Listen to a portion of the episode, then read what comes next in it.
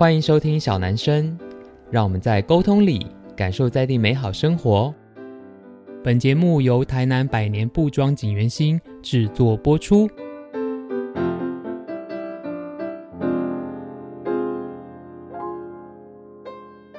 Hello，大家好，欢迎收听小男生小老板的台南生活，我是锦源兴小老板子欣。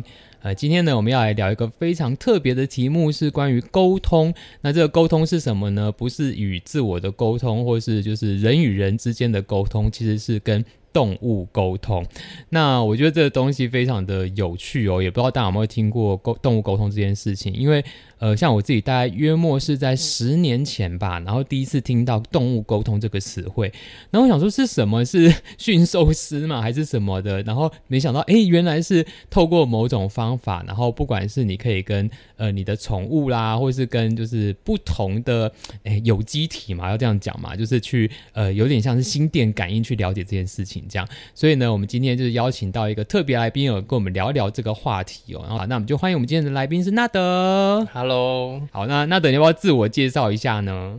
好，我必须说，我跟大家一样，在三十岁之前都是麻瓜啊，所以你是今年才开始接触动物沟通这件事情，对不对？应该说是启灵 启这个 这个词汇好专业。好，那我先那个一样前情提要一下哦。其实纳德是新朋友，然后呢，我们是在某一个有点身心灵的聚会 遇到的，因为我们都很喜欢一个 YouTuber 叫若文黄，就可能有的听众朋友知道。然后后来我们在前一阵子这个 YouTuber 办了一个活动，然后我们一起。去参加，就一起认识了，这样子很有趣。是因为当天呢，我们我觉得都是一种缘分，对不对？就是呃，就是我们刚好被，就是也不是被，就是刚好就坐到同一桌。对，然后那时候因为大家可能坐在一桌也是会闲聊，然后说，哎，你在干嘛？干嘛之类的。然后就突然听到他讲说，哎，他最近在学动物沟通这件事情，对不对？对，而且才前两三天才刚学完哦。哦，对，因为其实我们今天虽然聊的是动物沟通，可是严格来说，纳德还不算是老师。你们要怎么？怎么称呼这个角色啊？叫做动物沟通师，就是应该是说我算是见习生啊，因为不一定要有证照，但是有证照的话，它是一个就是我们亚洲地区有认证的，它准确率达七成，然后有一定的稳定度。啊，对，这个好专业的词汇，对啊，对啊，就是拿出去大家会比较有可信度啊。但是你如果没有证照也可以，就有可能靠你的知名度啊等等。因为啊，那一天我们在饭局之后，就大家有交换 line，然后就有一个小小的群组这样。然后呢，大概在一个礼拜吧，应该差不多一个礼拜哈。然后呢，就突然纳德丢了讯息说，诶，他最近就是学那个动物沟通，好像到一个段落了，然后需要一些个案。对不对，然后那时候，对，他就说要练习，然后就问公开的问大家说，哎，有没有人家里有宠物还是什么的，就可以试着跟他练习一下这样。然后因为大家可能知道我有养一只柯基犬，然后那只狗也十一岁，其实最近也没什么状况这样。我我自己觉得宠物的主人应该都还算知道动物在想什么吧？是这样吗？一般人会这样子吗？应该是说，就像一个妈妈她生一个小孩一样，就像小孩不会说话，但是妈妈自然而然就会知道那个婴儿。他现在是什么状况？他虽然一哭有各种哭，嗯、但是久了他就是应该说自然而然会有一种感觉。嗯，那跟一样毛小孩一样，嗯，就是其实很多时候我们原来的本能就是可以透过感受，嗯，去互相沟通。好，反正呢那时候的，因为纳德就在群组上面丢了说，哎、欸，需要个案，然后我就想说，哎、欸，好像我知道动物沟通这件事，可是我从来其实没有想过要跟我们家的狗特别讲什么，或是问什么这样。所以那时候其实我有点抱持着就是啊，好像可以玩玩看的心态。其实我是有点这个这个态度在做这件事情。呃，我们就请纳德分享一下到底动物沟通的流程是什么好了。嗯，其实动物沟通流程的话，要看每个人不同，大部分都会先用远距离沟通。嗯，远距离沟通就是说我先只有看照片，重点是你不要跟我讲太多东西啊。没错，对，因为第一个就是其实我们在动物沟通的过程当中啊，我们。都是自己脑中看到，或者是听到，或者是想到。有时候你会认为说，是不是自己随便乱想？啊啊啊！对。然后另一方面呢，如果说家长，就你毛小孩家长啊，你们是跟我说有关于他的姓名啊，或者是说他的性别，还有给我照片，就这样子。嗯。那这样我说出来之后的那些东西，你们会觉得说，哎，特别可信，哦，因为我是没有透露太多，但是竟然能讲到准确率还蛮高的。对对对，除除除非你有默默的去调查这件事对情。对对对对对。好，然后我分享一下，就是我们上次尝试着做这件事情的过程就好了。好，反正因为那时候呢，纳德就在呃我们的 group 里面就丢了这个讯息出来，然后我就说，哎，我可以，我可以。然后呢，纳德那时候就说，哎，那给他我们家狗的名字，然后还有三张三个月内的照片，还是对对，三个月三张。好，三，然后呢，我就去，因为你知道，就是养狗的人就很容易手机里面充满了狗的照片这样子，然后我就把照片传给他，就像刚才纳德讲，就是他有特别说不要再跟我讲什么东西，就是不要特别说啊，他平常怎么样，他喜欢什么，他怎么样怎样，就都不要讲，因为我跟纳德是在那个参会才认识的，所以其实我们不算是很很老的朋友，所以就是他其实不太有接触过杜比，就是我的狗这样子。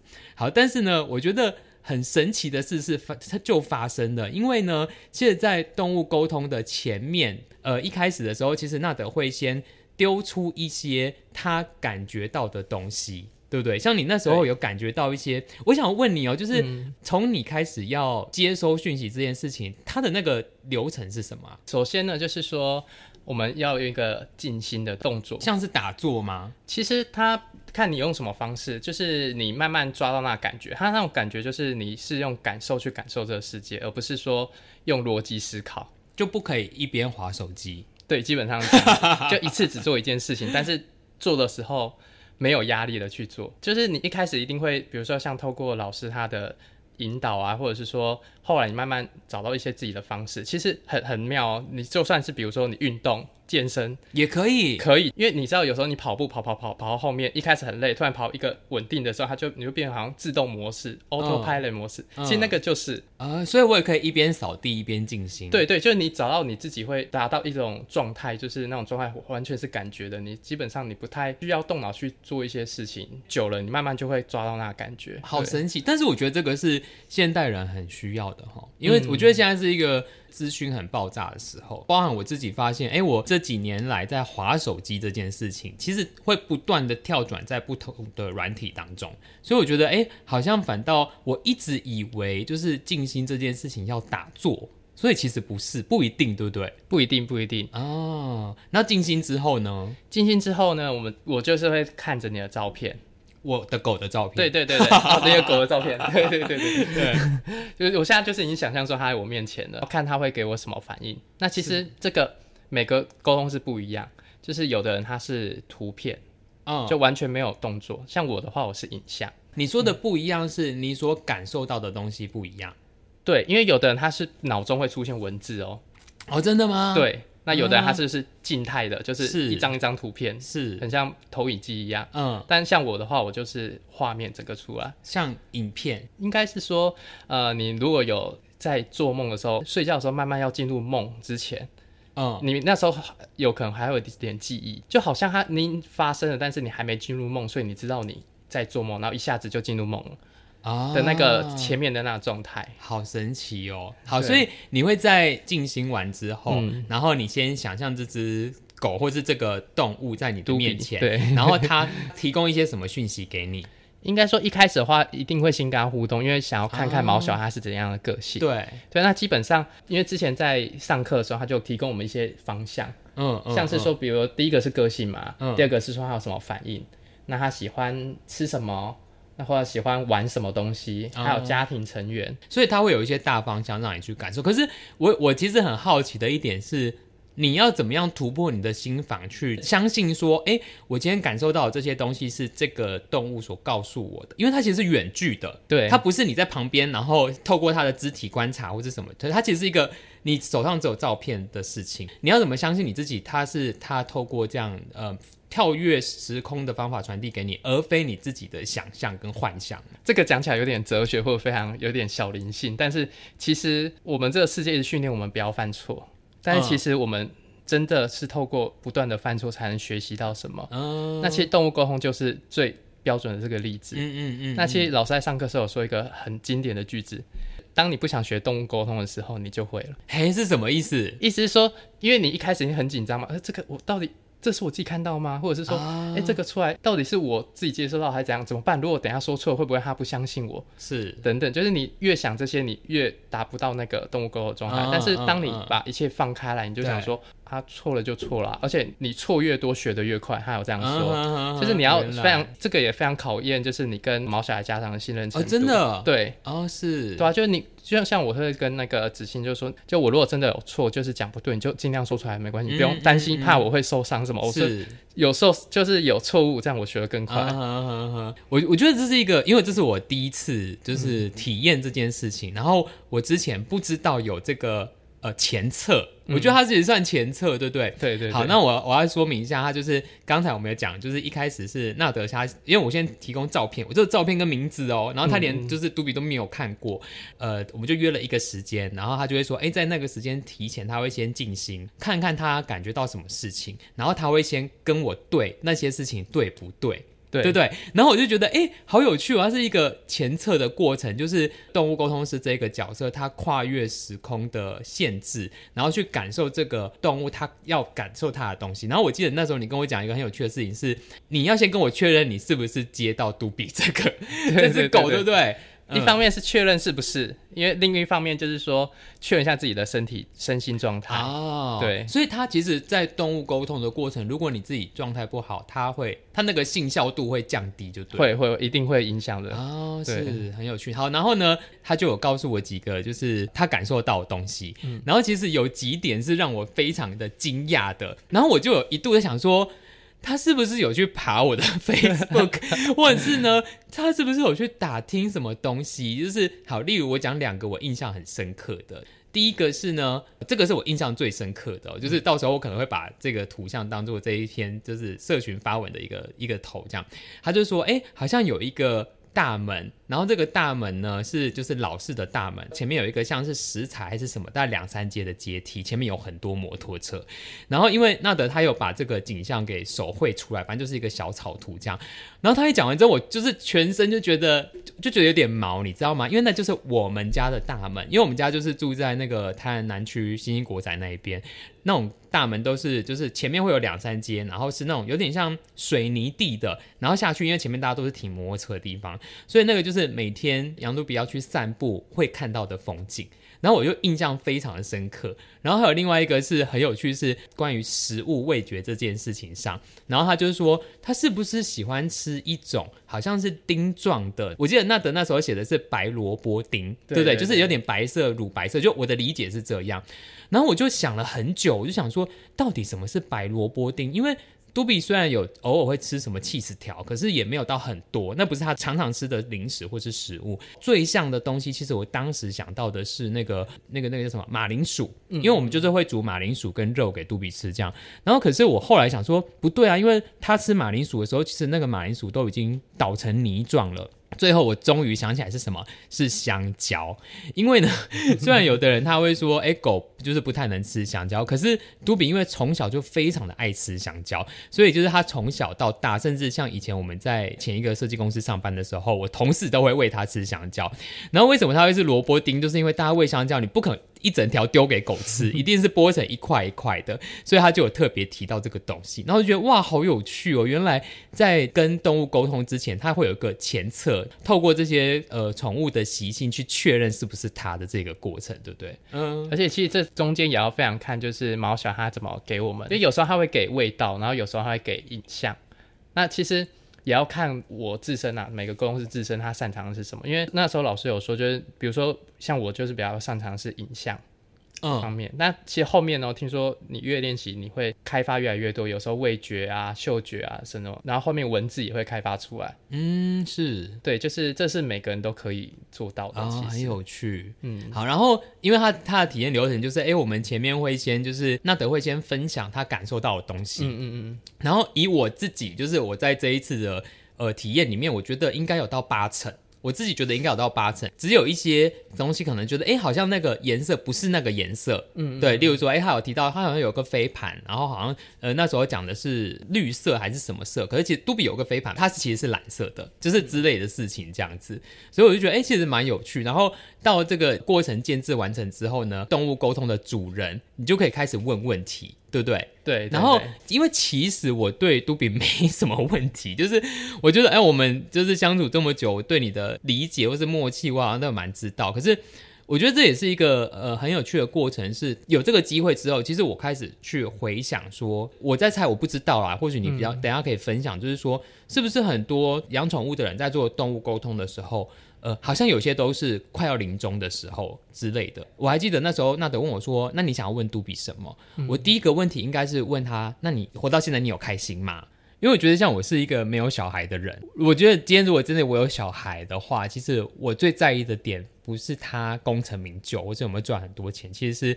他有没有开心这件事情？所以我就问了这个问题。好像他就是会用这个方法一路去了解那个宠物的状态，对不对？就是我就是直接问他，然后其实你一定会假设他听得懂，然后他就会给你一个反应，就是你的感觉，他就会因为我是画面，他就会在我面前表现出来啊。对对对，除非有一些比较抽象的，像比如说他有感到疑问，他会变成卡通式的，然后就一个问号，那他整个人就变卡通。就比较抽象的东西，我觉得其实，在这一次我们聊的过程，因为其实我没有什么特别想问他的，只是问他哎开不开心啊，然后以及就是我之后自己会搬家，然后问他一些对搬家的想法之类的，好像也没有什么特别大的问题吧。那时候好像有点是这样，你你记得我们有什么比较诶让你印象深刻的事吗？我觉得最让我印象深刻的是，你你问说说他三四年前就是有疝气的鬼爷爷开刀。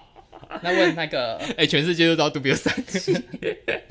问有关于软便一拍，哦，对对对，好，因为呢，杜比之前有开过一次刀，然后他那时候就是因为疝气的关系，可是因为他在术后的时候又复发了，所以到后来其实他到现在一直长期都要吃软便。就是吃什么益生菌都没有用，因为那个其实已经是有点器官的问题了。所以那时候我就跟纳德说：“哎，我觉得这件事情其实我一直有点放在心上，就是他会不会其实一直都很不舒服。然后因为我觉得他的年纪，我也不想让他再开一次刀，所以我就特别问这个问题这样子。嗯，除了这个问题，应该是说让我比较有感触的是综合的问题，就是这一个问题嘛。然后你还有问说，嗯、呃，你在台南生活，然后后来又到台中，然后现在又回台南。”那这样都比他的心情是怎么样子啊？还有另外一个就是说，你年底会搬家嘛？嗯，那这部分的话，到底是他要跟你相处，还是跟家人相处会比较好？哦，是对。然后因为我会比较特别感触的是，因为我觉得在做动物沟通的时候，他有点像是在疗愈自己哦。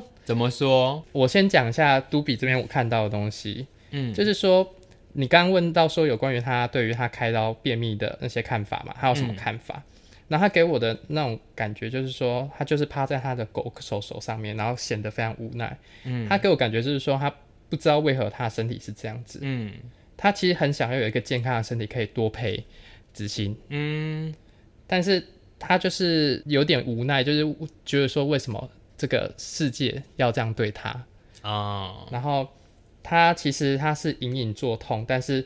他也适应了，他也知道你们会担心他，所以说他平常也不会表现他很难受哦。然后另外就是有关于问到说跟你生活的这一阵子啊，他其实是一种只要跟你生活在一起，他就很开心。嗯嗯，嗯，他是因为他的世界是绕着你转的，就这种情感，其实我觉得某方面跟我自己对于感情是很像的，而且就我正在经历一些。这方面的东西，哦、是，所以我觉得就是缘分，或者是其实蛮蛮奇特的，就是正在经历相同东西的人事物，或是某小孩，嗯嗯、我觉得都会互相碰撞在一起。应该是说，嗯嗯，虽然这个离动物沟通有点远，就是我觉得当你在那一个期间，你要学会的事情，你身边所有的人事物都会来告诉你这件事情，或是相对的事情都会发生。对，尤其是像都比是我唯一一个。其实没有做很多啊，但是是目前唯一一个就是在做动物沟通的时候会做到有泛泪甚至哭。哦，真的吗？对吧、啊？我记得我那时候 跟你沟通的时候，我好像有点 要哭出来吧？我记得、呃、是，因为他刚好就是对中我的，因为我很我我就很理解嘟比他那种心情啊，对，就好像我跟他是一样的感受一样啊，是是是。那除了嘟比以外，你还有做过什么动物啊？我觉得另外一个让我比较印象深刻的就是乌龟。啊，也养乌龟的，对，养乌龟的朋友，所以其实它没有限定什么昆虫也可以，对不对？要有一点点认知能力，哺乳类，对，可能会比较好。鹦鹉，鹦鹉对，因为鹦鹉鹦、鹉很聪明啊，对对对，鸟鸟其实很聪明哎、欸，对吧，如果鱼的话就是不太，因为他们的别人有说他的记忆或是对啊，然后你乌龟发生什么事？就是让我比较深刻的是在做这只乌龟，它的名字叫乐乐。嗯，然后我看到了很多东西啊，我跟那个事主对的时候，就是它外形啊或者是样子都对哦。嗯，但是比如说像我看到是红色的饲料，但他说哎，饲料的样子都没错，但是包括小小圆形的，但是就是土黄色。嗯，或者是说他房间的地毯啊，它是一个我看到是浅粉红色的地毯，他说不是，是米色。所以你会看到地毯。对，看到他房间啊，房间有地毯，哦，好神奇哦。对，然后很很准的是，因为他一开始我还跟这个乌龟沟通的时候，问那些问题嘛，比如说他个性等等，他一开始就给我一个女生出来刚洗澡完出来的画面，嗯哼，然后我想说有点不好意思，就一开头问，但是我还是鼓起勇气问了，对，就我说你们是不是有家人，尤其女生刚洗澡完，我说哎，嗯，欸，对我妈妈刚洗澡完，哎，欸，所以是因当下的 有时候是这样子，就是要鼓起勇气去问。哦，真的。对，但是让我最我自己也觉得不可思议的事情，就是说，在问完这些东西，我就越来越怪，就是哎，样子都对，颜色不对。然后我那时候想说，嗯，会不会是动物看出去的世界跟我们不一样？对。然后我就跟他说，哎，有可能是这样子。那我跟你呃结束之后，我会自己再去查。嗯嗯。对啊，后面就是他就问问题嘛，然后我再跟乐乐问完问题，介绍问题之后，跟他聊聊一半时，他说，哎，那个纳德，其实我刚刚有偷偷上网去查。嗯，那我刚刚查完了，他说，因为他养的是巴西龟，对，然后巴西龟的话呢，它的辨识颜色的能力比较弱，嗯，所以有一点色盲的概念。对，他就说他不太需要辨识颜色，但是他对于红色和白色反应比较敏感，嗯，所以就是变成他传递出来给你的讯息会不一样，就是有一种反推，因为一般比如说像像我我就没有给自己太多限制，我想说看到什么就讲什么啊，如果真的错就。嗯从中学习嘛，所以我没有啊。今天要做乌龟，我赶快去查一下乌龟有什么习性等等。哦，了解。对，那我就直接看到，然后跟他说，然后意外的就是。从这个地方来认识乌龟，而不是说上网去查维基百科说，嗯嗯嗯嗯、哦，原来乌龟它有这些特性。是有的人可能会说它是伪科学之类，因为它可能就很难被现在有的科学技术给证明。这种有点像心电感应或是灵媒之类的事情，这样。可是你真实去体验过，会觉得蛮有趣。可是因为台湾也没有所谓的动物沟通系所啊，因为我知道你是念广电的嘛，嗯，嗯，对不对？那是在什么样？因为你后来的工作其实也跟这个。没有关系啊，对，后来是跟法律比较有关系。对啊，就是完全八竿子打不着，而且非常理性又逻辑的事情。对，所以是什么因缘机会下会开始让你想要接触或是学习动物沟通这件事啊？就是其实像刚刚说的，我在三十岁之前是马瓜，那从今年四月开始、嗯、啊，五月开始，五月开始，我突然跟一个就是很亲近的朋友有类似共感或者叫心电感应。他有重大情情绪，我感受得到。嗯，然后我想说，到底发生什么事情？一开始都是跟他，到后面我自己挖我自己的过去，嗯，然后去走过一段疗愈的过程之后，然后让我自己的内心 OK 了之后，变成跟很多事情、很多人、很多事都有共感，或者是说很多很巧妙的事情。嗯，这是一个很玄的事情，你会觉得说，好像冥冥之中宇宙有安排很多不可思议的巧合。嗯，然后尤其像我是个蛮铁齿的人，他就一件事情会发生七五六七八个很不可思议的巧合，然后让你。去相信，嗯，呃，我是七月十九号确诊的，我觉得确诊那时候是一个蛮经典的时刻。什么？为什么确诊跟动物沟通有关系？因为你知道确诊就很容易在家里面看一些影片等等。哦，对。然后我因为这个启灵，我就是突然学习到有关星座啊，另外就是意外踏进身心灵的领域。嗯，然后包括我刚刚跟说分享的，跟五月开始有心电感应的那个人，他也突然养了猫。啊哈。然后从中，我就想要去了解说他限动它猫他在讲什么，你就从限动的照片去理解。重重点是我没有得到答案，但是同时间它发生了一些很多奇妙的事情，让我觉得，哎，这个应该不是巧合，巧合有可能是引领我要去做动物沟通师。嗯，然后我这个想法之后，后面很多巧合告诉我说，就是要这样，就是要去学。嗯，对，所以我还蛮妙的，我不是因为我自己想做这个，而是被。引领过去的，嗯、然后做的时候也觉得很开心，嗯、就是觉得哎、欸，这好像就是我想做的一个一个，也不是说行业，而是说一个我想做的事情。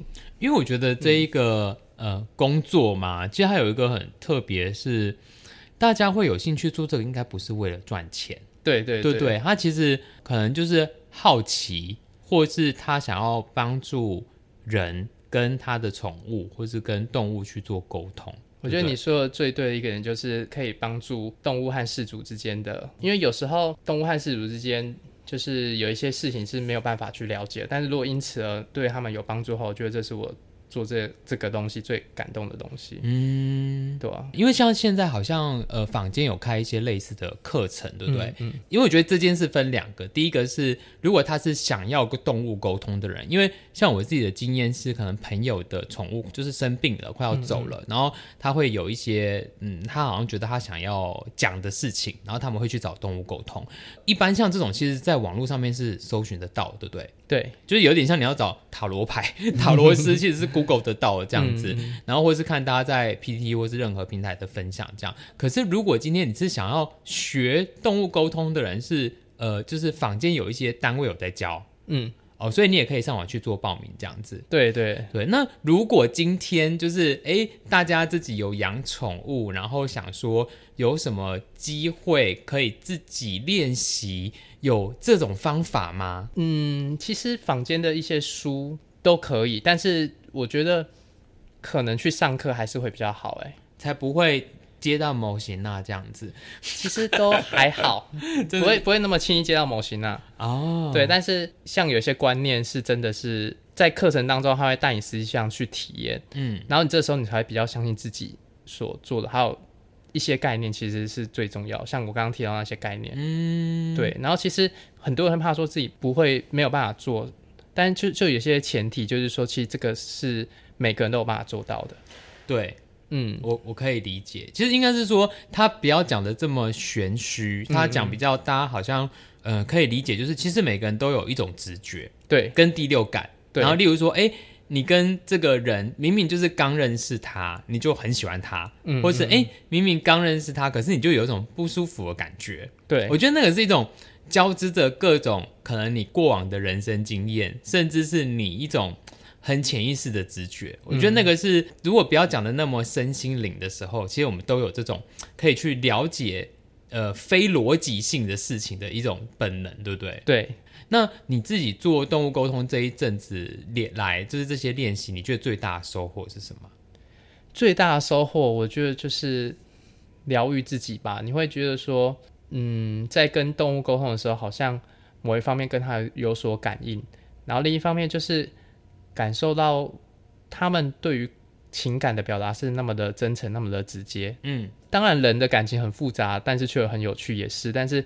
你就会感受到很满满的那种，就是无私的付出吧，有一种类似那种无条件的爱的那种感觉。嗯，虽然说很难说是什么叫无条件爱，但是你会有那种感受。